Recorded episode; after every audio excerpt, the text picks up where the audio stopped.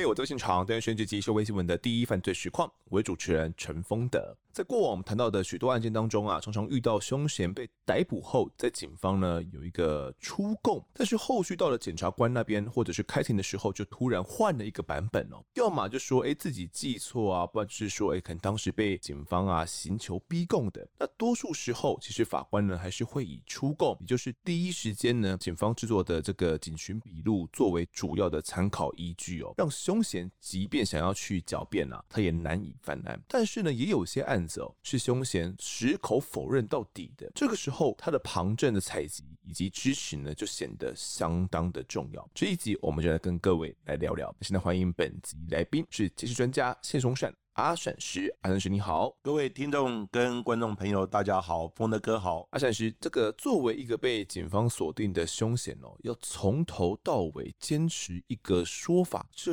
容易吗？因为说谎有时候也会有漏洞啊，会不会有时候反而越补越大洞呢？其实呢，第一个他就是坚持一个说法，当然呢，有一种说法他可能就不承认。一定不承认嘛？啊，当天我在哪里等等。那其实呢，警方呢一定会去查证。现在查证的呢几个方法呢，当然第一个就是现场的物证的收集，好，现场的勘查采证，我们收集很多物证，然后呢，从这些物证呢，我们可以拼凑整个现场发生的事情的经过，我们称为现场的重建。哦哦，会重建整个经过。嗯，那再加上呢，哦，他说我在哪里啊？什么时候？哦，我没有到现场去，我那当时在哪里？哪里？嗯，那其实呢，现在我们到处多的是是监视器。没错，那监视器警方一定会查你在什么时候，你讲的那个点，你的车辆或你的人有没有出现？嗯，哦，另外还有一个，你的手机是，哎，手机的定位。哦，你说你在哪里？一般手机是跟着人，嗯，数位足迹啦，到底是在哪边？所以有有时候我不太喜欢带手机。对，因为手机就等于暴露你的行踪嘛，证明我去过了哪里这样。哦，所以一个人要说谎，其实呢，我们常讲，你说一个谎，你要用十个谎来圆这一个谎。这还是那这十个谎，你又产生十个谎。你再用一百个谎再来圆这十个谎啊，所以这警方一定会一步一步去查证，到时候一个一个哦，通通的就把你驳倒了。那很快的，你这个谎言就站不住脚。那最重要的呃，就是我们要从现场的物证哦来连接证明，连接证明他的犯罪行为。啊，如果呢你还不知道人的时候，嗯，我们就要从现场，譬如说现场的迹证、指纹啊、DNA 啊等等，从档案之中找到人。但是找到人有指纹有 DNA，并不代表他是凶手哦。哦，我们还要配合侦查，你有没有影像的出现？哈，你手机的定位，哦，还有你没有这样的动机等等。其实侦查是一个整体团队的一个哦，一个一个合作了，而不是一个人哦，那个英雄或单打独斗的就可以单打独斗做出来的。对，那有些凶嫌他们是真的从头到尾就坚持一个说法，即便呢可能都被呃拆穿了千疮百孔了，但是他还是坚持说就是这样，就是我像我一开始这样说的，我就不改。会不会有这样的人？当然有啊。嗯，像你记得吗？我们之前也办过一个案子，好像我也来节目里面谈过。嗯，就是没有尸体的案子，无尸命案哦，无尸命案。哦，他到现在还没有承认他杀人呢。是是是，对，他现在到现在他还没有承认说那个张老师是他杀的。当然，他也不交代说尸体到哪里去。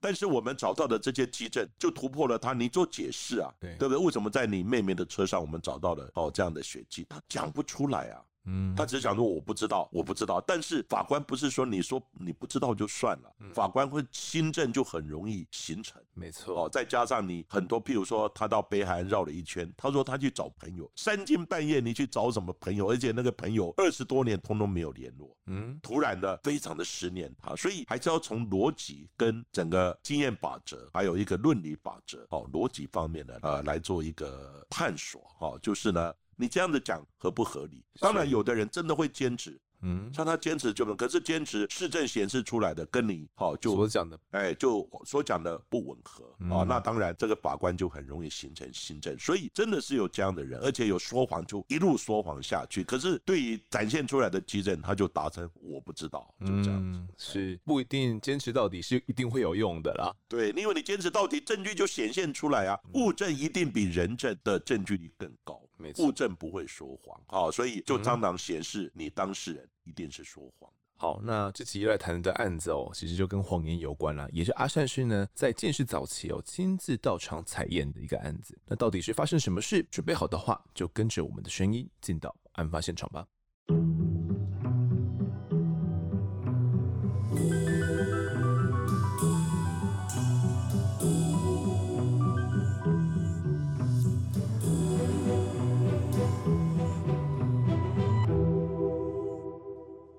九九六年的五月五号凌晨，在台北市的中正二分局呢，接到了邮政医院的报案。那医院指称啊，院内有一名女子，她叫做张玉清，那被朋友呢送。医院急救，但却因为刺伤呢，这个伤势过重，已经不治死亡了。那通报警方到院来进行侦查。那后续阿善师呢，你们这个监视单位也获到了这个转报哦，要到事发现场去了解看看。那当时一开始呃获报的时候是什么样状况呢？阿善师是的，这个案子是发生在一九九六年哈，这个八十五年的时候，我对这案子呢印象很深刻。嗯，因为呢，那个案子是我第一件做血迹形态的案子，而且挑战性蛮高的。是，它的经过是这样的：先从邮政医院的报案开始。嗯，邮政医院就报案说，哎，有个女孩子，好送到他们那边就是急诊室，但是呢，送去以后呢，医生一检验，她死了，嗯，死了一阵子了，是，那送去医院怎么死掉的呢？嗯，对不对？后来呢，那个送去的人就是呢一个姓杨的杨姓男子，对，那杨姓男子，那医生一定问说，哎啊，这是不是你的什么家属啊？等等，亲朋好友是你路边看到的，把他送来医院呢？那这个这个我不认识，我路边看到的的人呢，我好心送过来，哎，好心送过来。他说这个人我真的。不认识，跟我无关，我要走了。啊，哎，要走了，也要走了。对啊，他说这个是路人甲，我是好心把他送过来。那医生说，你不管怎么样，你要留下来啊，因为人已经死掉了。是送去的时候呢，就感觉已经没有生命迹象。呃，后来就报警嘛。那报警以后呢，警察也到了。好，到了以后呢，询问了这个杨姓的男子。后来呢，警察就到达那个邮政医院嘛。嗯。邮政医院呢，一查呢，后来这个杨姓男子呢，他是住在厦门街，是。然后呢，厦门街后来呢，警方也调了一些呃监视器，好，那些还有一些哦商家的监视器，另外呢，找寻了好这个沿途的一些相关的目击证人，慢慢拼凑呢，这个杨姓男子呢，整个送医的经过，他是这样子，就有一个路人他讲，他说呢，有一个男子那个时候下大雨哦，哦，外面是下大雨，是。他。身上背了一个人，当时呢，一看是长头发的，应该是女孩子。嗯，在雨中漫步。哎，怎么你要背了一个人，你到雨中漫步？结果呢，后来问了以后呢，他先第一站呢送到哪里呢？第一站呢送到一个呃就在路口哦的一个妇产科。是，那妇产科呢后来。不，他就按急诊铃了。嗯，急诊铃呢，然后那个护士就出来，出来以后呢，一看，哎，他说呢，我医生不在，而且我们是妇产科，是你这个朋友好像好像受伤蛮严重的，嗯，身上都是血，是受伤蛮严重的，外面下的大雨。他说医生不在，对不起，我们可能帮不了忙，你继续，好，你再送到别家的医院。嗯，然后呢，就背着这个女孩子。继续在雨中行，继续走啊，继续走，不打一一九，不叫车，对，不打一一九，不叫车，也没有人撑伞。嗯，然后呢，第二站呢，后来问到了，他送到呢，就是也是在那个附近的，厦门街，后来有泉州街嘛，就是那个附近有一家呢妇幼医院，那个时候妇幼医院就在那个地方。是，结果妇幼医院送去以后呢，他说要急诊，哎，妇幼，对不对？急诊，他说呢，我们医生不在，那个我们没有呢外科的急诊。哦，你这身上这个这个好像。这个女孩子也是受伤蛮严重的，嗯，就全身都是血嘛，嗯，他说呢，我我们没有那个外科的急诊，对，后来呢，他继续怎么样？又背起这个女孩子，继续转，继续走，嗯，后来走呢，走了一个转角的地方，就到了最后一站，就邮政医院。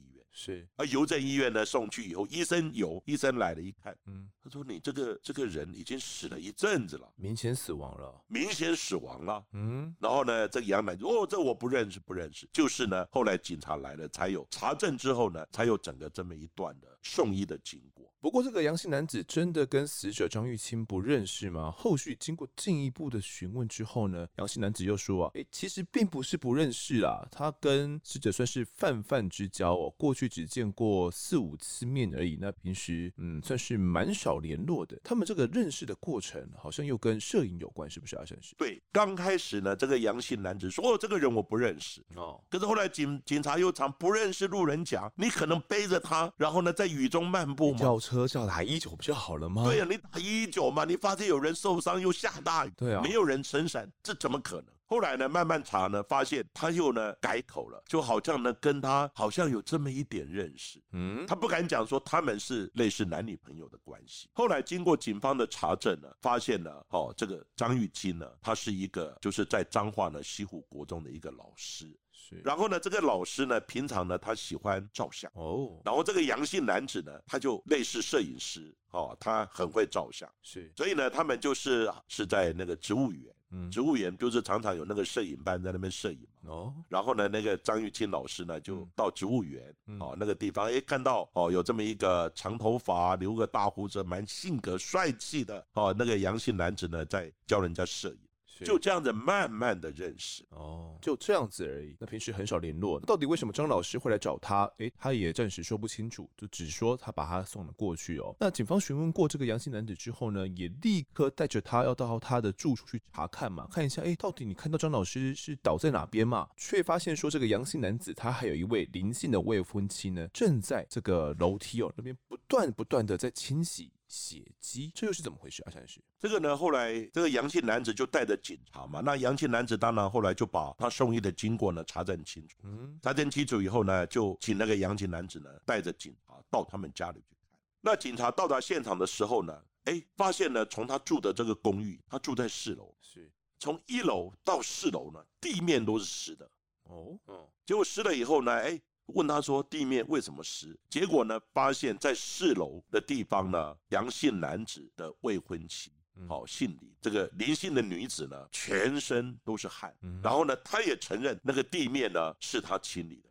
那警方呢后来经过邻居的查证呢，发现五楼的邻居他回来的时候，是就发现了那个林姓女子呢，她就沿着那个楼梯呢，在那边都在清洗。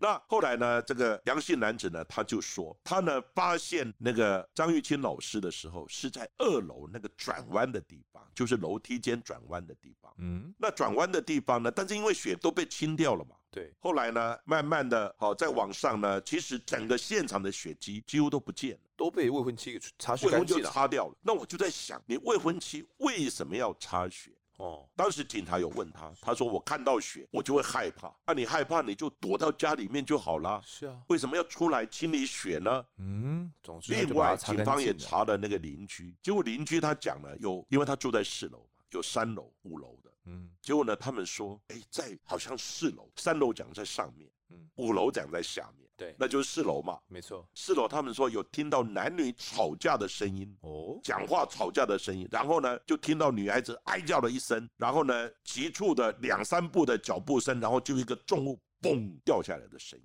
嗯，但是呢，这个过程呢，血迹都被清掉了嘛，对，就根本不知道他们讲的对不对，也不知道发生什么事情。是，可是那个阳性男子一直坚持说，我是在二楼有发现了那个张玉清老师的皮包，还有呢，他是倒在那个地方，他是看到了他曾经见过他教过的这个呃张老师，然后就赶快把他背起来送医了。对，然后呢才背起来送医。哎，可是那个时候外面是下大雨啊。对啊，那你下大雨的时候，照我们的这个逻辑来讲，是不是你那个林姓的女子她的未婚妻，嗯，是不是要帮她撑伞？都要么撑伞，要么就打一九一九嘛，他就过来救就好了嘛。再不然，哎，这一位杨姓男子他没有车吗？他有车，他有车，他有车，但是呢，车可能停在呃，就是附近的停车场。哦，因为他有车。可是有车，我们想，为什么你不开你的车，对不对？然后又从雨中漫步，而且这个人受伤了，嗯，受伤了，然后呢，你又下大雨，这样雨一淋，那不是伤的更严重吗？是。然后呢，你这个灵性的未婚妻呢，你看到血会害怕，你就躲起来啊，然后呢，再请别人或清洁工。哦，等等来清洗就好了。其实这整个发现的过程真的是疑点重重。后来派出所呢，在处理这个案子的时候，我们去的是第二天，已经是第二天，已经第二天了。嗯，那地面的这些呢，这个水呢都已经干了。因为他觉得说太不合常理了，是。那整个过程呢，真的是疑点重重。所以后来呢，第二天派出所就报分局，那分局呢再转报。哦，那时候呢，我们还是台北市警察局刑警大队监视组。那时候我就带队过去。那过去呢，那当然都被清理了。可是呢，后来我们就用一些化学的方法，慢慢的显现了沿途的一些蛛丝马迹。好，这些蛛丝马迹我们晚点再跟大家细聊哦。那当时这个未婚妻还有辩称说，就是。因为看到血很恶心嘛，所以才会擦拭这个楼梯的血迹哦。那连同这些擦拭血迹的抹布啊，还有卫生纸都已经丢进垃圾车里面，那全部都载走了，所以警方后续也找不太到。哦，那现场你看这一个呃屋况啊，那阿山是，你到现场一看呢，并在现场是一个怎样的环境？它是普通的公寓大楼吗？它现场呢是一个不是双边的，是单边的公寓。嗯，就是那公寓呢，那个楼梯呢，只是只是一边而已。哦，另外一边可能另外一个楼梯，是是，哦，所以呢，它只是单边单栋的，嗯，独栋的，出入会比较单纯一点，对，比较单纯，不是我们一般的楼梯就是两边，嗯，哦，就是双拼的，它只有单边的这样子。然后呢，他是住在四楼。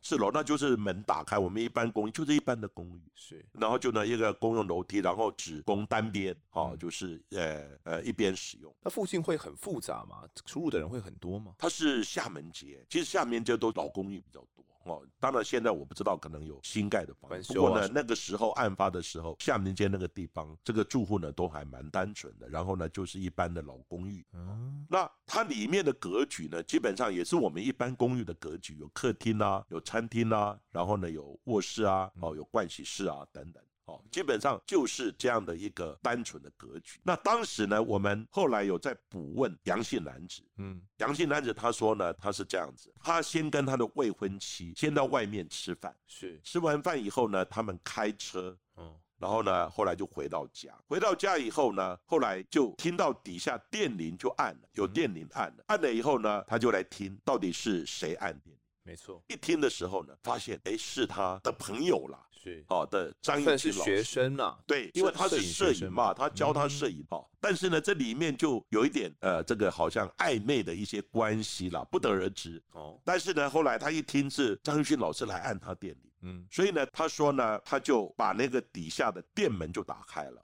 是打开以后呢一按的时候底下一楼的那个大门，嗯，就先开了嘛。对，他说开了以后呢，等很久很久，然后呢都没有上来。是，他可能要建构的，就是说在这个时候，他是不是遇到了熟人，或是遇到了歹徒，还是怎么样？哦，然后最后哦，他才听到外面呢，他那个按电铃，是，结果按电铃之后呢，后来照理讲，按电铃他一打开又没看到人，嗯，电铃已经到他门口了，按电铃，哎，一阵子之后呢，他出来看。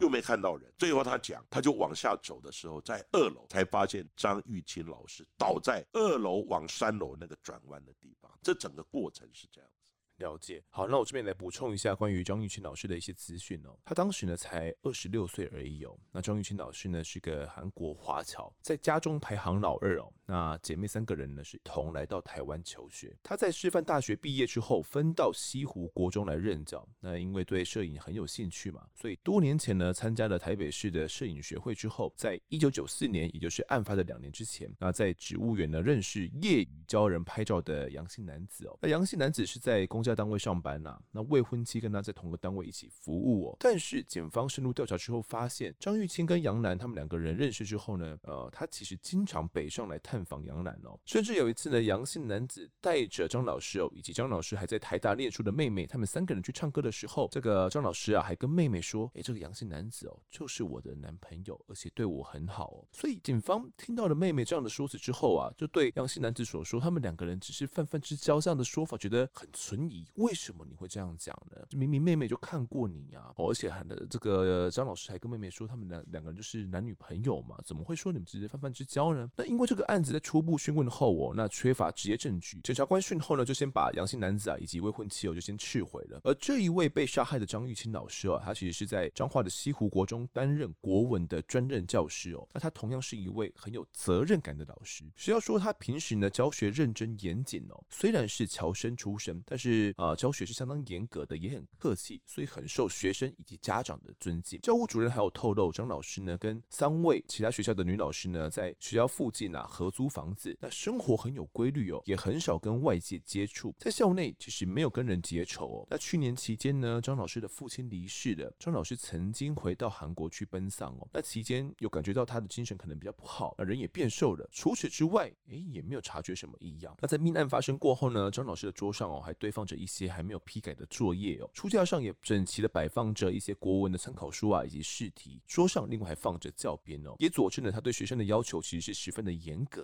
那学校老师啊，还有跟警方私底下透露，因为张老师呢，他的个性内向啊，而且独来独往，私生活其实同事并不是很了解哦。但因为老师长得很秀气哦，不少男老师呢都想要追她，也曾经呢有人想要替张老师来介绍男朋友哦，但是。张老师他都婉拒了。因此，命案发生过后呢，就有传闻张老师啊，应该是用情很深，所以才会拒绝其他男孩子的追求。至于到底是对谁用情很深，很有可能就是带着他去送医的这一位男子了。那当时呢，警方就怀疑杨姓男子啊跟张玉清老师彼此关系不单纯嘛，这也是我直觉会联想到的。尤其是两个人真的不熟吗？杨姓男子强调，从认识啊一直到发生命案，只见过六次面而已。但这又跟张妹妹的说法都不起来。如果两个人真的一点关系都没有，他好像也没有必要这样刻意去撇清嘛。阿善是，这点你怎么看呢？其实呢，当初呢，我们啊，就是警方在呃讯问这个阳性男子的时候，他当然主要是开始辩称说，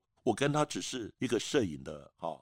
这个教学的关系是没有进一步的什么关系啊，就是大家只是一个师生很平常的哦，就是教教摄影这样师生的关系。他要建构的就是说，他不可能杀哦，对不对？因为他没有很深的关系，就不可能有情感的纠纷，嗯，对不对？不可能杀。但是妹妹又这样讲说，他们曾经对，那妹妹又说他们去唱 KTV，然后呢，那个张玉清老师呢就直接。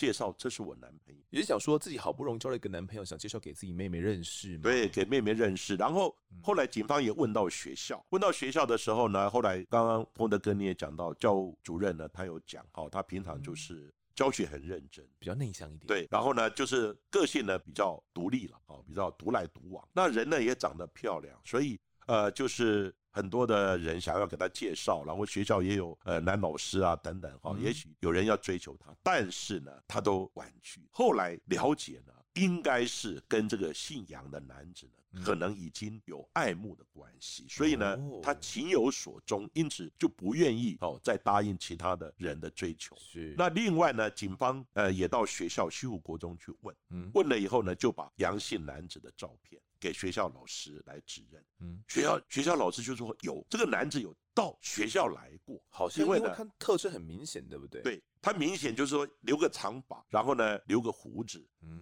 个性呢蛮就是呃蛮就是蛮帅气的那种感觉，蛮帅气那种感觉，很有那个很 man 的那个样子，哦，所以后来呢，他们就说，哎，这个男的曾经有来学校找过，哦，然后呢，后来警方查案发的当天呢，张玉清老师呢。一下课之后呢，就马上坐火车，直接就上了台北。好，上了台北。那上了台北呢，那时候警方在查，应该也是就要去找姓杨的那个男子。嗯，除了这些线索之外呢，其实时间部分呢也有一些蹊跷。根据啊杨姓男子他所描述的案发经过的时间哦，他听到张老师按门铃之后呢，他打开了下面的主要的铁门嘛，好让张老师可以上来哦。但是一直到十分多钟过后呢，他才打开大门。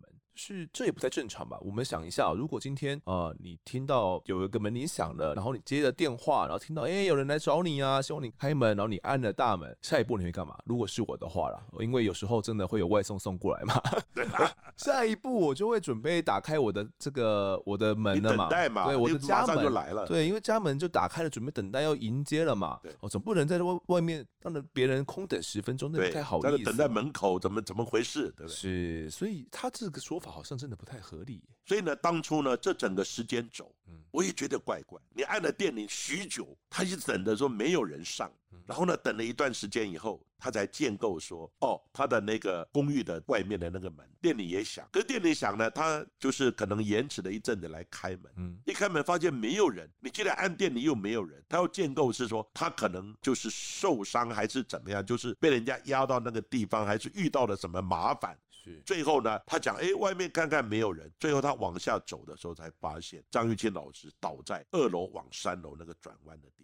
嗯，了解。另外还有一点我也想不透，关于这个未婚妻啊擦拭血迹这个举动，以当年的那个社会风气跟可能对于警方办案的理解，这合理吗？当然不合理啊。可是问题是，刚刚讲的他的那个未婚妻，哈，林姓的女子去擦血，而且从一楼一直擦到这个四楼，表示呢每一层楼可能都有血迹。嗯哼，那那么多血迹，你看到血害怕，你就躲起来。那、啊、另外呢，你在送医的过程，那不觉得很荒唐吗？下大雨，人受伤了，是你为什么不叫救护车？或是用你的车来送，或者说有一个人拿个大伞，嗯、对不对，在帮你呢？因为也许他知道旁边就有一些医院嘛，是啊，那你要送医的过程，至少要有人撑伞嘛，哦、还有那个时间的延迟。刚刚你讲，如果你外送来的时候，对不对？那个时间一算，大概几秒钟就会上来嘛。对啊，怎么那么久没有上来？到底发生了什么事情？你又没有去关心。那到最后你按电铃打开，看到没有人，那到底发生什么事情？这整个过程当然是有一点不合理。不过他就坚持啊，他一直坚持就是这样的过程啊。是。那时间为什么会 delay？他说啊，我就哎一直等等，以为他会上来会按我的电铃，可是这个松机中间也有 delay。不过警方那时候就怀疑，是不是你发现哎可能有发生事情了？嗯，或是呢可能因为五楼跟三楼都有听到男女吵架的声音。对，然后呢，有听到女孩子惨叫跟几声的脚步声、重物掉落的声音。哎，这个情境跟你阳性男子哦，还有林性的未婚妻所称的过程就都不起来。没错。那这个时间的这个差异呢，我们在怀疑是不是他们在思考，我到底要怎么样处理这个人？两个呢在想说，到底怎么办？我们的到底要怎么样去圆这个谎？哦，这个过程我们一定要说一套说辞，来合理的解释为什么张玉清老师会在你们家的楼梯间倒在那个地方。OK，那目前我们的所有推敲，我都指向说这个阳性男子很有可能是凶险的，又或者是他的未婚妻可能是凶险哦。那有没有另外的可能性是张老师可能真的是被人家寻仇的，又或者是有陌生的人想要劫财，就躲在楼梯间对他来下手？那因为就刚好上来了嘛，可能就刚好顺路的来跟阳性男子求救，这样的过程我不知道是合不合理呢？然后阿善师你们怎么看？当然，如果他遇到的楼梯间的强盗，或是有人尾随，对不对？刚好那个地方有人尾随进来要抢夺他，嗯，一般抢夺你会什么反应？我会大叫啊！对啊，嗯，啊，这是附近都没有人听到，嗯，等等，所以这个我们也值得怀疑了。但是也许是熟人，或是遇到的仇家，嗯，对不对？仇家尾随来，门一开了，他已经盯着你了，一进来就在楼梯口杀他，是不无可能，嗯。但是呢，后来你说等了许久，他上到你四楼的大门外面，你去按电铃。假设你受伤，你要求救，你是不是要待在那个地方？对啊，待在四楼的地方。哦，你怎么会按完以后呢，又走掉了？哦，最后人在二楼往三楼转弯的地方。嗯，可是后来呢，我们发现呢，因为现场都被清掉了，是清掉以后，这个案子呢，后来我们是从这个现场的状况呢来进行血迹形态更进一步的检验，发现跟他的说辞呢根本就都不起来。这一部分我们就要来细谈了，到底阿川是到场之后采集了哪些基证，是跟阳性男子他所说的是都不起来，是不符的。好，那当时你们看他的血是主要是出现在哪些区域呢？当然呢，他的血主要是在楼梯间的地方，因为呢邻居有听到在那个楼梯间的地方呢。五楼讲是在楼下，三楼讲在楼上，是，那就是四楼嘛。嗯，那可能在那个有男女吵架的声音，对，那女孩子尖叫，嗯，你想发生什么事？应该被被杀了嘛？是，然后女孩子尖叫，然后她要跑，所以呢，有一些一两步的脚步声，最后跌倒，这个是我们听到的过程。但是所有血迹呈现的地方，嗯，都在楼梯间。那因为呢，我们在楼梯间的相关的这个血迹呢，因为已经被擦掉了。对啊，当然事后呢，我们有用一些特殊的药剂，对不对？让它重现再显现过来。这只能看到可能面积有多大而已嘛。但是我们还可以看到它擦拭的一些动作。哦哦，还有呢，那个它的哪个地方有喷血。嗯，这个就是呢，我第一次呢做血迹形态，因为那个时候也刚从国外呢学习回来，嗯，也刚好可以应用哦上场，然后呢进行专业的这个血迹形态的重建。另外在室内，嗯，室内我们也进去看了，因为他有承认，哦，他拿了水桶啊，哦，还有一些抹布啊，清洗了从一楼到四楼，嗯，哦，因为呢还有五楼的那个呃住户刚好回来，就发现怎么地上都湿了，然后发现林姓的女子站在他们家门口在喘气，全身是汗。擦到一到四楼，当然很喘嘛。对，当然很喘，然后这样擦都擦的擦的很。所以呢，这个时候我们是用药剂让它显现，好，然后呢再去做一个重建分析。嗯、那室内呢，我们也进到室内，因为他有讲了，他拿了一些水桶啊、跟抹布啊等等。后来我们在浴室的地方，的确是有发现一些血迹。嗯，当然这个血迹能证明什么呢？只能证明说他去擦血。是，另外呢，我们在客厅的地方原本有发现一个电扇，嗯，这个电扇呢上面有浓的血，浓的，浓的血，哦。可是呢，浓的血呢，我们当时呢就想说，哎，先看到了，知道吧？准备呢再来做那个现场的采证等等。嗯，结果呢，隔了几分钟之后，我们回过来要看那个电扇上面的血呢，发现不见了。哎，怎么不见了？嗯，这个时候呢，我就发现我们做错了一件事情。怎么了？那当时呢，我们怀疑阳性男子跟他林姓的未婚妻呢，可能涉嫌这个案子。对，而且呢，他整个清理的地方呢，就在楼梯间。嗯，还有呢，可能屋内呢，也有可能会沾染到一些血迹。是，合理这样推论。没错。可是这个现场就在这个地方，我们还让涉嫌人继续在他家里面待在那里，哦，所以他已经看到我们所有的。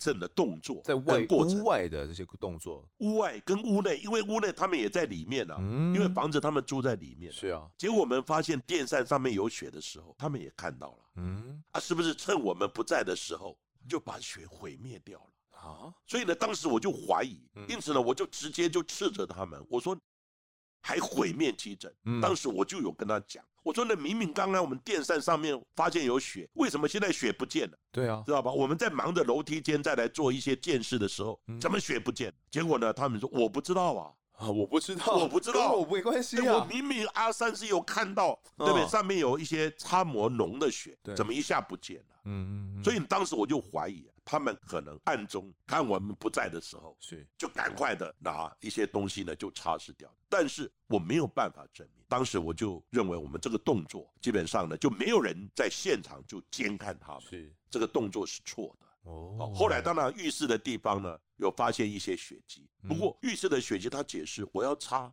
楼梯的血啊。我进进出出倒水桶啊，知道吧？然后呢，洗抹布啊，等等这些，不小心滴了三滴，上面有血，很正常啊。哦，对，所以这整个过程呢，当然我们在财政的时候，嗯，没有人监视哈，盯着他们这个可能的涉嫌人，而让他们有机会去做了一些毁灭的动作。那有没有可能是张老师呢？他在一楼遇到袭击之后，然后往上跑，跑到四楼，可能就造成这种血流满地的状况。这部分按照现场的血迹的分布合理吗？当然，我刚刚讲过，如果在在一楼遇到了强盗，或是熟人、仇家尾随，或是呢躲在楼梯间里面，刚好被你碰到了。对啊，可是这个时候应该会大叫啊。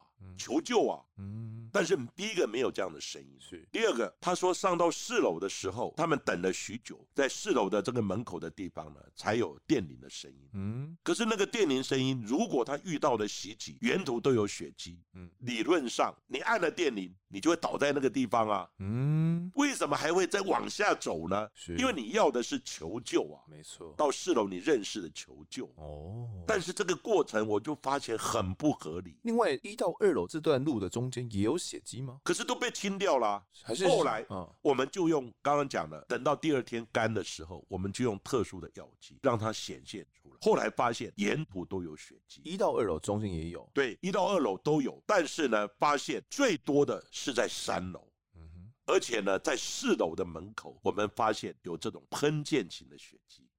然后呢，在四楼到三楼转弯的地方，才有大量的血迹的痕迹。嗯，所以呢，我们就证明邻居讲的有男女吵架的声音在四楼门，结果女孩子的惨叫声，然后呢脚步声，最后重物掉落的声音，是，那就是掉在四楼往三楼的转弯的地方。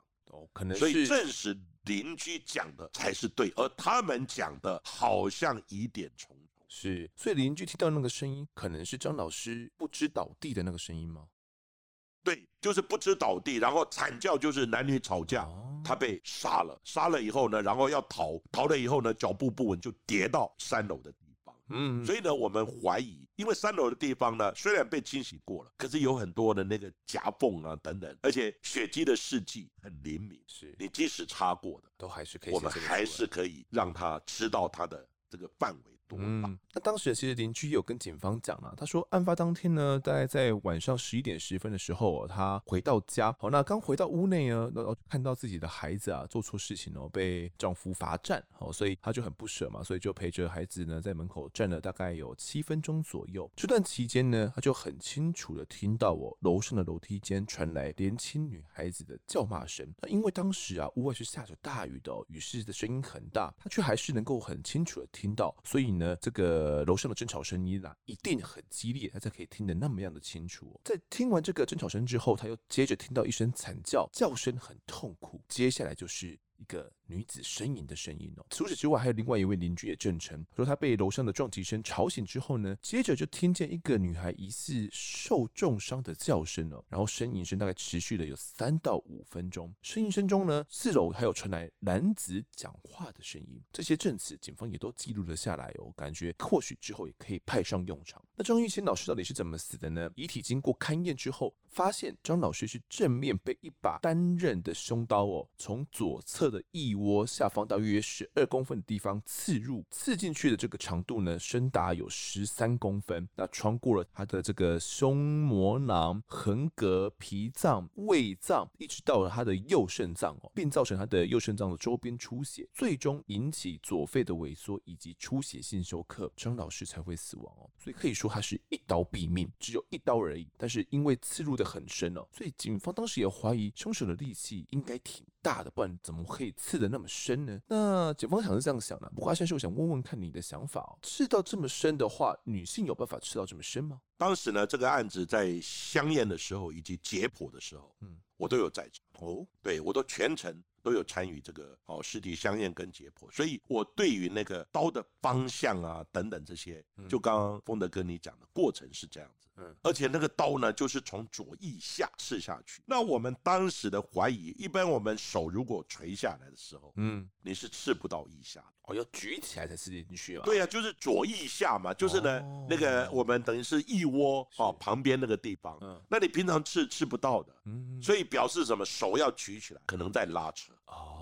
哎，当时我们就研判可能在拉扯，然后刺了以后呢，刚刚讲就从肺啊一直到横膈膜啊，一直最后呢到肾，那个是刺的还蛮深的，整个斜的方向的刺下去。嗯，那刺下去，当然呃，我们就怀疑说刺的那个，因为它有那个刀口的宽度是跟那个深度嘛，哦，所以呢，我们就要去找那个刀子。那个刀子呢，一想说刀子到底怎么回事？因为你如果直接问那个信仰的男子，他就否认嘛，他基本上就坚称，嗯，我是送他去救。一的，我是无辜的，啊，我是无辜的。他可能遇到熟人哦，遇到仇家，遇到呢楼梯间的强盗哦，不是我们杀他的。嗯哼，所以呢，他当然是否认。可是呢，我们当时呢在找凶刀的时候，因为在家里面我们有进行相关的搜索跟勘查。对，那当然刚刚讲的有电扇上面的血迹啦，哦，还有那个浴室里面的一些血迹啊等等。不过呢，我们在看的时候呢，就发现，嗯，阳性男子有收集刀的习惯。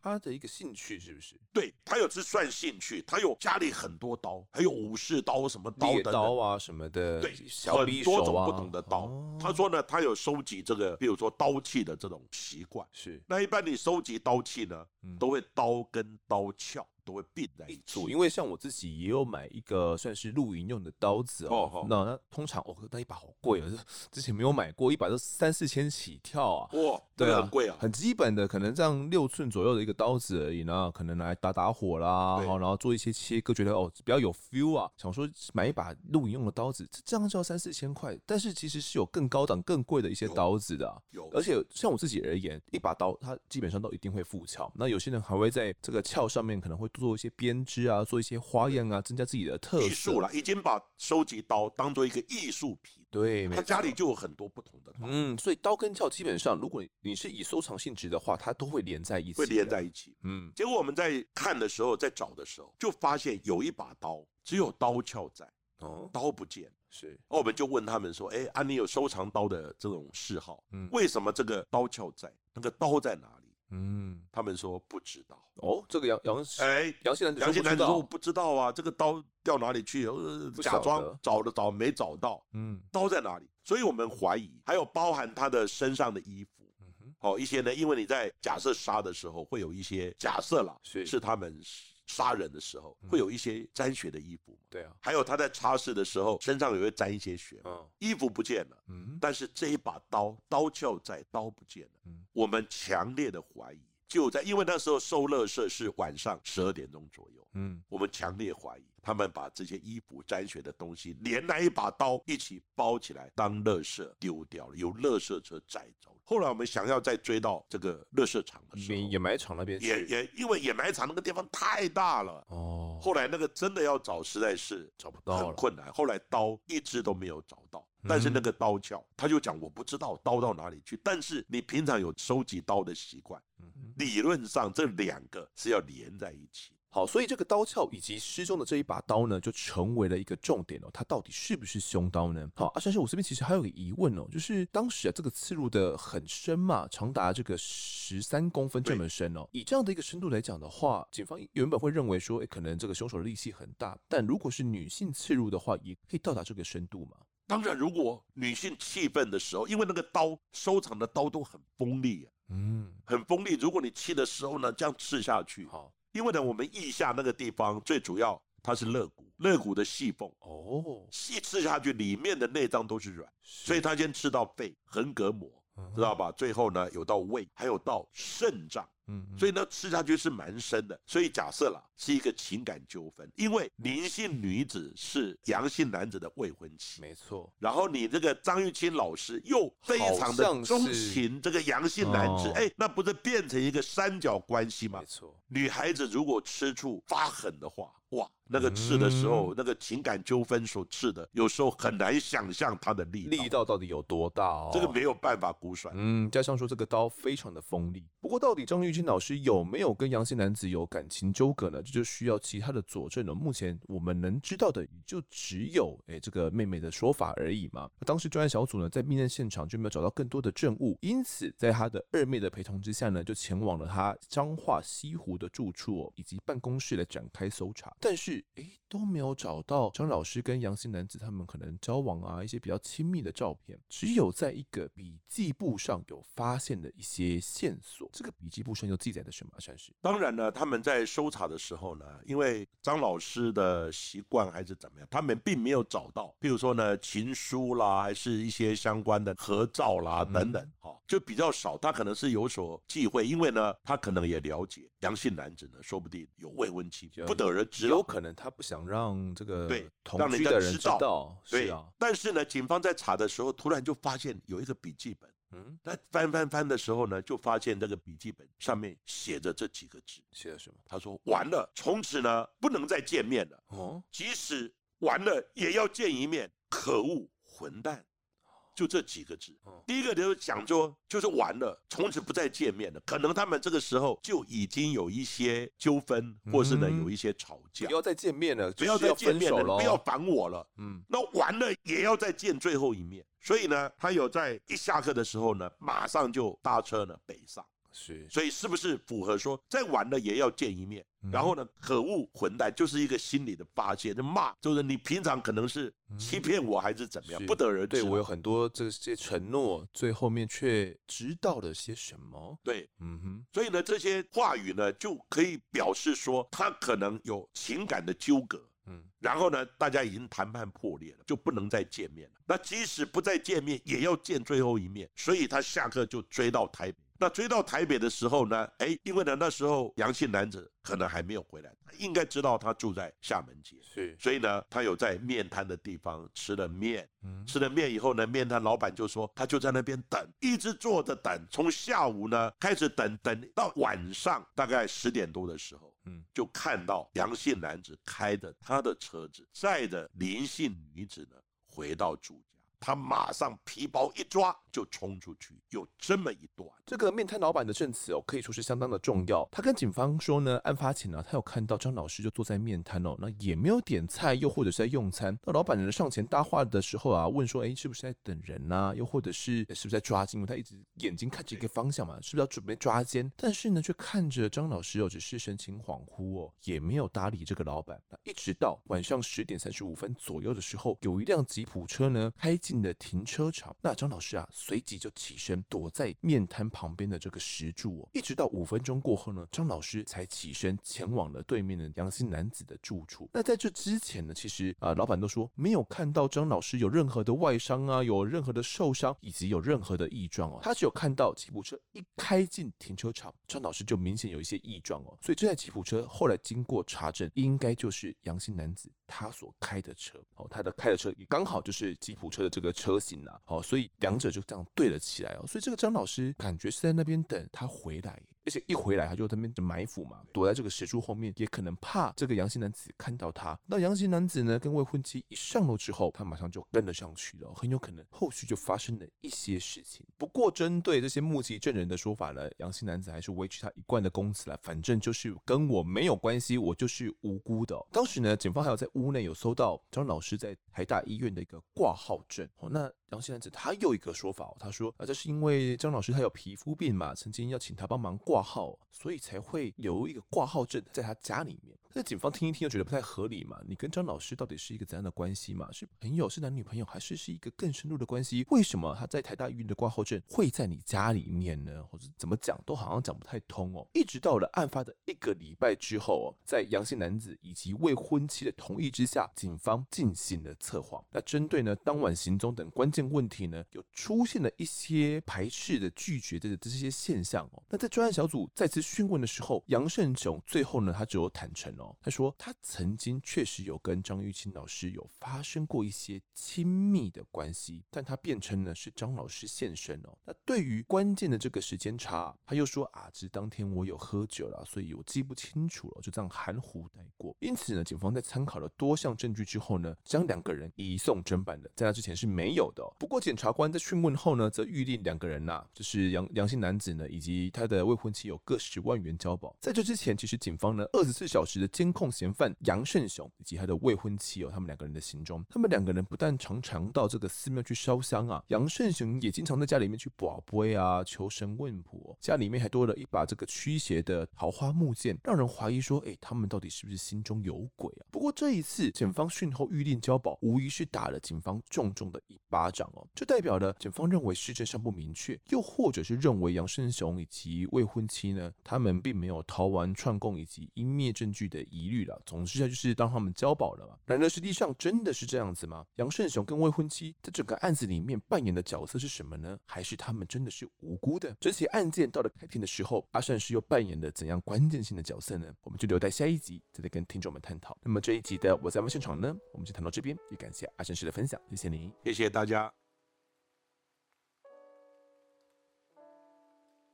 接下来是听众时间，先来欢迎一下我们的案发侦查团队新成员，新加入的是侦查员小熊。那小熊说呢，希望风的平安顺心，永远超帅。好，那这一位小熊呢，其实之前就有来贡献过一些故事啦，以及投稿哦，非常感谢这位小熊。那也很快的呢，加入我们的案发侦查团队，谢谢你的加入哦。本集呢还有抖内讯息，第一位是 Aspasia，他说很喜欢这个节目，希望更深入了解案情的内容哦。优质节目，继续加油吧！感谢这位听众的支持。再来呢是这个小徐的抖内，他说请丰德顾及一下海外听众的感受，少提及水饺吧。你知不知道啊？这种听得到吃不到的感觉有多么令人抓心挠肝？请丰德喝杯咖啡，顺便请丰德呢帮我们代扣水饺，谢谢。哎、这个读完这个讯息之后，我是真的没有想到海外听众可能没有办法买到水饺这件事情哎。呃，在海外没有冷冻的水饺可以买吗？可能有，但是很贵吧？又或者是买到的都很难吃哦。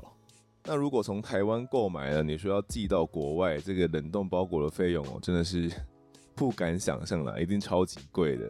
所以啊，要买这个水饺也是有点困难啦，真的是没有想到海外听众的感受，不好意思啦。那如果真的很想吃水饺又买不到的话，嗯，是不是可以考虑自己包啊？那自己包水饺好像是我小时候的事情，我我真的不知道现在要怎么自己包水饺，感觉也挺有难度的。要搞那个水饺皮吼，就不知道要搞多久了哦，想了一想觉得很麻烦。接下来读一下这集的案发故事投稿，投稿的呢是妮妮婷。那投稿的故事是跟牵亡魂有所相关的。他说啊，我记得我三十岁时送走我爸之后，我妈就想办法来牵亡魂，看看可否报个讯息啊，保佑他跟我爸的事业顺利。我懂啦，他的惶恐，而我却是复杂的，因为在加护病房徘徊的一个月呢，外加送走我的父亲，一个独生女的我承受很多说不出的苦，生命的现实以及死神的莅临。我放弃我的信仰，成为了无神理论。我还记得有一次去了什么金山哦，乩童听到我们是客家人，不牵亡魂，我居然在神坛前呢跟他吵架。这不是歧视，这是什么？后来呢，他很生气的说，有人来问，也是客家人哦。那背上身之后，他听不懂。被害人把凶手都说出来了，让他们惹上很大的麻烦。好吧，有理由，那我尊重。你不能莫名的歧视我们呢、啊。当时我的愤怒只觉得千王魂了不起啊，明明是自己语言有障碍，这也是生死关头了。没良心的人一堆，真有神鬼也是会被这些愚笨、自私、邪恶的人给搞烂。后来到了另外一个地方，等了一个多小时哦。我当时呈现呢，等等我就要好好捣乱的心态。说也奇怪，这次这个神坛呢大多了。机筒一直叮叮咚咚哦，一看到我就牵着我的手，粗粗的手纹。不对，这是我再也熟悉不过的粗手，既温暖又可靠。抬头看了乩童一眼，我看着他闭着的眼，皱起眉头的样子，忽然喊了我一声“宝贝女儿”。你的信我都收到了，顿时我本来要作乱，想了一小时要捣乱的心，居然让我彻底溃放。我大哭了起来，连丧礼上我都没有哭到这样的崩溃。我看到舅舅在一旁都落泪了，因为没人知道，其实烧给他的金银财宝里面，我写了一封信。要知道，在我的成长年代，我都是靠写信来沟通的。信中开头第一句，我就写下。不知道会不会如往常收到我的信，在死神面前，我放下一切，求他引渡，求他给我最后的机会，让我想说的话好好说。就是那句你写的信，我都收到了，让我愧体，还是那个手掌的感觉，梅雨的感觉，嗯，至今我不晓得。至少在那时，我真的需要好好哭泣，也治愈了我的遗憾。事过多年，我还是哭着打完这个回忆。不管什么神什么鬼，谢谢你们让我在那个时候大哭一场，可以痛彻心扉地喊着爸爸大哭。当时的我，从在医院到傍晚告别时，我都没有这样哭过。是上天的善良与慈悲治愈了我的伤，也希望我在案发现场的案子里面的受害者家属，在这牵亡魂的过程之中得到一点安慰。读完李妮婷的投稿之后，我对于牵亡魂这个科仪还是觉得相当不可思议。怎么有办法说出你写的信我都收到了这句话呢？当然，你可以说是凑巧啊，就神棍下梦就蒙对了。但李妮婷也这么凑巧的，也就真的有写了一封信。为什么在那个年代呢？这个乩童还会说，诶，是写信，而不是用其他的方式呢？比如说在梦中讲的话啦，或者是半夜讲的话，我都有听到啦。呃，用这种方式的话，不是呃更稳妥吗？怎么会说你写的信我我都有收到呢？那以我自己的观点来看的话呢，我觉得牵亡魂哦，不管是真是假，它对于心灵治疗的作用，我觉得是相当相当大的。应该说，哪怕它是假的，那对于这些嗯思念的家属而言，他也宁愿相信那是真的，因为他真的需要跟死去的亲人好好说个话，然后呃可能有一些话来不及说的，有一些事情来不及做的，想要跟他说，想要跟再抱抱他之类的。算是了却内心的一些遗憾呐。那妮妮婷也确实在这个过程当中呢，受到了治疗哦。那以我们所讲的这个案子来讲呢，也确实没有错。这些家属也在这个过程当中呢，他们啊内心好像是被抚平了些伤痛一样。我认为牵亡魂真正的不可思议之处，应该在于这边吧。好，那再读一下各位在 Apple Podcast 的留言。第一位留言的是下个会是我吗？那标题写这个台北小新哦。听完我是人生整理师上集之后呢，立即去线上捐款，虽然不是很大笔的金额，但还是尽点心力哦。听完访问之后，觉得有喜社是一个需要大家帮助的地方，帮助街友啊、更生人等走回正途的路，好心会有好报的，加油！P.S. 我和朋友们都觉得风德比错别字还要帅。呃，这个我先说啊，这个不是我自己留言的哦，真的是有听众觉得，哎，我比错别字还要帅哦。嗯 嗯啊，好，谢谢大家的关照。不过说实在哦，我真的觉得错别字在郑恺，他真的很帅。他瘦下来之后呢，比我帅很多。他原本是有点这个肥肥的啦，瘦下来之后呢，练得很精壮哦，真的是很帅。那至于我们在人生整理时所提到的有喜社，我真的觉得是一间呃利益良善非常好的一家。清洁公司，然后来帮助街友啊以及更生人等等的。对于弱势族群而言呢，最难的是得到一份工作了，这真的很难很难。那要去经营游戏社呢，也是需要一些资金的投入的，所以很感谢呢，就是一直会去找游戏社的一些机关啊、单位哦、学校，也谢谢像是台北小新这样的听众哦，愿意捐款，让游戏社这样的单位呢是可以持续的来支援下去的。下一位留言是这个来自嘉义的娜娜，她说：“我叫娜娜，刚听完华山分尸案跟妈妈嘴案一样，有满满的感动。不管是制作团队的用心呢，来宾的精彩讲述，各个职位立场角度不同所带来的观点，真的都很棒。尽管有些想法也是令人感到匪夷所思哦，但民主自由的社会就是，虽然我不认同你的观点，但我支持你发言的权利。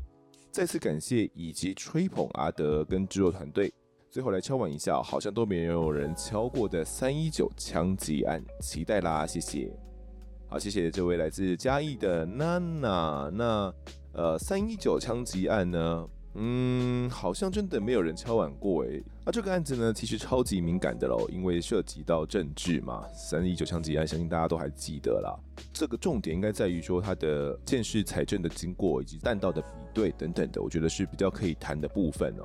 我没记错的话，但道比队当初应该是请李昌钰博士回国来做的，就是特别请他来哦。那要邀请到李昌钰博士，其实是相当相当相当困难的，我必须得说。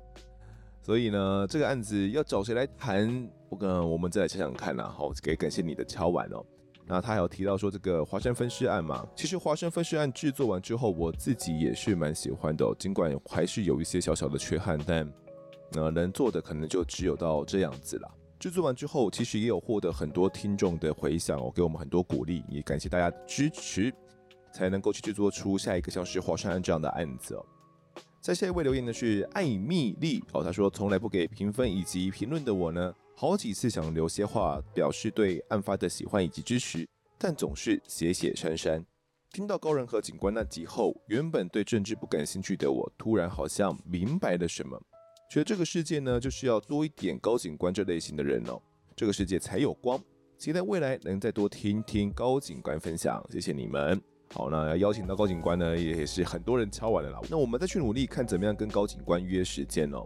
那由于高人和他所呃讲过的案件不少了，那我们还是希望说以他自己侦办的为主，所以这个案件的挑选上，我们还需要再多花点心思，请大家再等待看看，看我们能不能哦，再找到一些适合的案子来分享。在下位留言的是这个 EMI 三五六一哦，他说可不可以讲郑捷案？好，那郑捷案很多人敲完了，之前有讲过，说这个困难的地方在哪边哦？不是不讲，我们也想讲，只不过它很难讲。那一直有想说要做，我们再努力看看。在下位留言的是这个六三九四六二，他说二次评论，听到一一九那集开头的小美，一开始很生气，我觉得你话不好好讲，怎么救你呀、啊？后来听到有小孩后，我马上就哭了。Q A Q O，那有小孩的妈妈真的很容易紧张，原本冷静的一切会因为孩子的安危破防哦。愿天下不要再有孩子深受火灾的危险。真的也谢谢消防员跟勤务中心的努力还有冷静。之前就看过新北发热面的脸书有影片哦，但身历其境后更加的感受到困难。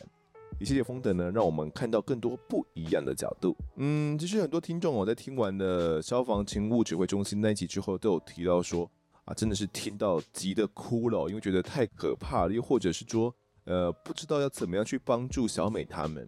其实当初在听这个音档的时候，我觉得相当的真实哦，我一度以为它是真实报案的音档哦，但后来想想，他们应该是以这种嗯原本的报案音档呢，然后把它。呃，文字化之后，然后再用他们的这种角色呢去练出来，所以大家所感受到的那个氛围啊，跟呃现场会讲出的话，其实跟真实火场里面会所所讲的其实是差不多的啦。那为什么小美在火场里面会那么样的惊慌？我觉得这位听众有说到一个重点哦，就是有小孩，因为有小孩这在这个房间里面呢，他遇到的火灾不知道该怎么办嘛，所以才会这么样的惊慌哦，连自己的地址啊，然后住在哪边呢，都说不清楚。其实真的有小孩了的时候，或许我们也会这样子吧，因为真的脑袋慌了，那什么东西、怎么资讯也都讲不清楚了。那我也是真心希望制作的这一集呢，可能在某个时候可以帮助到听众们哦。尽管不要遇到那是最好的，真的遇到的话，希望那一集的资讯呢是可以帮助到大家的。好，在这个留言呢是这个愤怒小鸡炖蘑菇，他说长期潜水仔的五星支援。严重怀疑我跟案发制作团队啊有心电感应，擦滴。我和女友因为新北 and 这个花莲的远距离恋爱，所以除了上班时间呢，我们几乎都是保持通话的状态哦。前阵子某个凌晨，刚出门上班的女友很慌张地说：“说啊，刚骑出家里面的巷口呢，看见有个男子躺在地上，但要赶上班呢，没办法确认，不知道该怎么办了。”我询问了大概地点之后，跟他说：“你先小心骑车，我打电话报案。”那就请警察人员呢过去看看。挂掉电话之后呢，我马上拨打一一零哦，很辛苦的值班员警说明状况之后，他第一句回我的话是：“你说地点在花莲啊，怎么打到新北来？” 啊，那听到这句话呢，我不小心笑出来哦，赶快解释是在花莲的女友请我协助报案的。挂掉电话之后才在想，不知道丰德以后会不会做这种类型的主题哦。那今天就看到 EP 二六二了，忍不住情水本性哦，赶快上来留下这个有趣又奇妙的组合。当然，也希望那位花莲倒地男子呢，只是喝醉酒才躺在那边的。好了，这位听众的女朋友遇到的状况，我相信大家都懂了。就有时候你在路上看到人家车祸啊，但你可能正在赶时间哦，当下没有办法停下来啦，好好来协助处理哦。但是心里面呢，还是会挂念说啊，不知道他的状况怎么样哦，到底有没有需要送医，需不需要有人真的停下来来帮助他？诶，我没有停下来的话，会不会真的没有人发现他哦？那也好险的，这位听众哦，当时正在跟女朋友通话当中，才有办法来报案来协助哦。那他打一一零呢，是刚好转接到这个，应该是转接到新北的勤务指挥中心呐。那后来呢，相信这个新北的勤务系统哦，接到通报之后，是又再转到了这个花莲过去哦，请花莲的警方呢赶快到场协助。那虽然他打的电话是一一零哦，我们所讲的是这个一一九的勤务指挥系统。不过，其实两者的逻辑啊，以及这个应用是差不多的哦。那可能真的是有什么心电感应呐？遇到这种事情之后呢，马上我们就制作出来了这一集哦。也希望听完之后呢，你是有收获的。好，这集最后一个留言是张念祥，他说支持高警官，反对 Face。我想问那一些支持 Face 的人哦，台湾就是杀人不会被判死，所以犯罪率呢才会居高不下。那谁还来保护善良老百姓？如果台湾可以到处拿到枪的话，祝福那些歹徒呢都朝支持 Face 的人头上开枪，然后关个几年出来，以后我看那些人还支不支持 Face。我赞成修法，凡是杀人者呢或是重大刑案的唯一死刑，且不看证据，只看结果。讲难听点，你支持两公约组织，台湾有因此加入联合国。讲难听点，台湾就是国际孤儿，你还在管国际怎么样看台湾呢？美国也有死刑，现在是全世界最强的国家，你敢去跟美国说要废除全国死刑吗？台湾本来是五常国，现在被大陆打压。我赞成废死的前提下，就是国际社会支持把原本属于中华民国的席次还给台湾。嗯，张立成所讲的呢，我想是很多台湾民众心中的痛，就是。我们很想要加入联合国组织哦，但是因为这些政治的因素呢，导致我们没办法加入。那你说台湾明明就不是联合国的会员国嘛，却还要符合两公约哦，好像觉好像有点莫名其妙。就我们不是会员国，自然不受这个会员国的拘束。那为什么我们还要去符合两公约呢？说实在哦，我认为很大的原因还是在于政治啦，利益上的一些交换，又或者是。政治上的一些允诺，所以才导致说，哎，我们必须得符合这个两公约。那如果真的有一天台湾真正废死了，并且完全符合两公约组织他们的这个规范的话，台湾会不会因此就有机会加入联合国呢？啊，我觉得其实还是很困难啊。好，那这集的听众时间呢，我们就读到这边。如果各位喜欢我们节目的话，欢迎到 Instagram、脸书以及 YouTube 来搜寻订阅。我在案发现场，掌握更多案件消息，也可以跟风的我聊聊，给我们建议。各收听平台上按下订阅，还有五星评分，就是对我们最好的支持。另外呢，案发侦查团队持续募集当中，只要透过 Mr. Bus MP3 的订阅赞助，就可以来加入我们。还有专属的类社群，可以跟风德老粉们一起来抬杠聊案件心得。目前还有免费的 Discord 群组，是大家都可以加入的哦。如果各位在 Apple Park 上面留言的话，我也都尽量在节目中给出回复。跪求听众们推坑给双方的好朋友，一起听听看我们聊案子。案发现场，我们下次再见。